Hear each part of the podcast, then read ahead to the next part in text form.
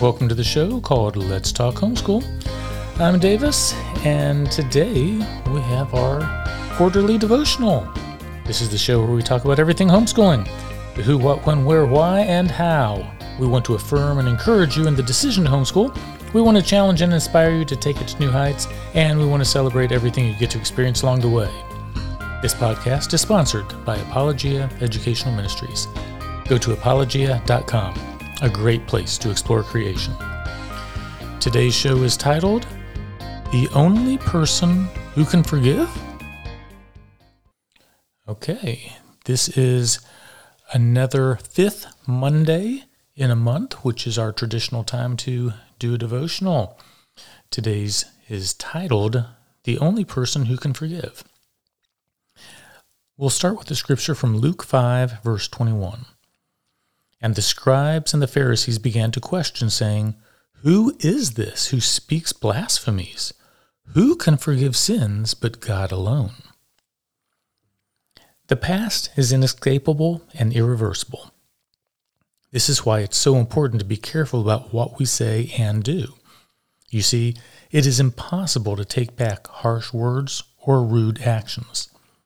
We all have experienced times of great shame when we've hurt someone we love and feel helpless to fix the mess we've made. When such an offense happens, there is an immediate debt that must be paid. The friend or family member whom you just offended now faces one of two paths.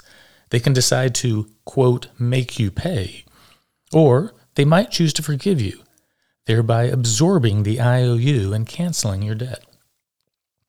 Let's consider a simple example and take a closer look at the only person who can forgive.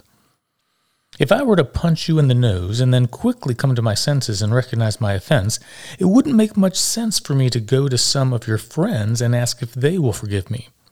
The fact is, the only person who can truly forgive me is the person I actually offended, in this case, you. In Psalm 51, King David cries out for God's mercy after he has committed adultery with Bathsheba and killed her husband Uriah. With a contrite heart, David confesses that he has sinned, but he declares that he has sinned against God and God alone. In Luke 5, before Jesus heals a paralyzed man of his physical ailment, he declares that the man's sins have been forgiven. The only way this makes sense is if the man's sins were actually sins against Jesus. You or I wouldn't think of forgiving this poor man's sins because he did nothing against either of us. Just like David had sinned against God alone, my sins, your sins, and the paralytic's sins have all been committed against God and God alone. Although it is good for all of us to forgive each other and reconcile and thereby give our relationships a fighting chance, ultimately we need the forgiveness of God. Just like the father of the prodigal son in Luke 15, our Heavenly Father is always on the lookout, eagerly waiting for us to repent and return home so that He can welcome us with a warm embrace, kiss us affectionately, clothe us with the best robe, put a ring on our finger and shoes on our feet, and celebrate the fact that we are home again. Let's pray. Father, you are good and holy.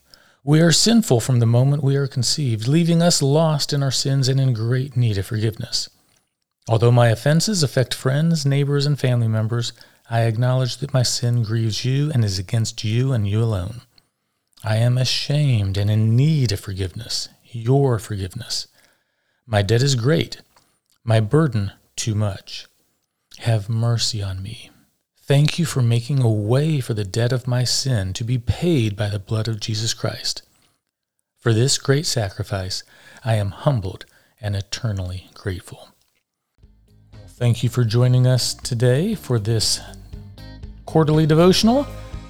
We hope you'll join us again next time. And if you liked what you heard, please write a review, share it with your friends, or send us an email. That would be podcast at apologia.com. This is Let's Talk Homeschool, and I've been your host, Davis Carman. This podcast is sponsored by Apologia Educational Ministries. Go to apologia.com, a great place to explore creation. Have a great day, and until next time, we are walking by faith and enjoying the homeschooling adventure of a lifetime.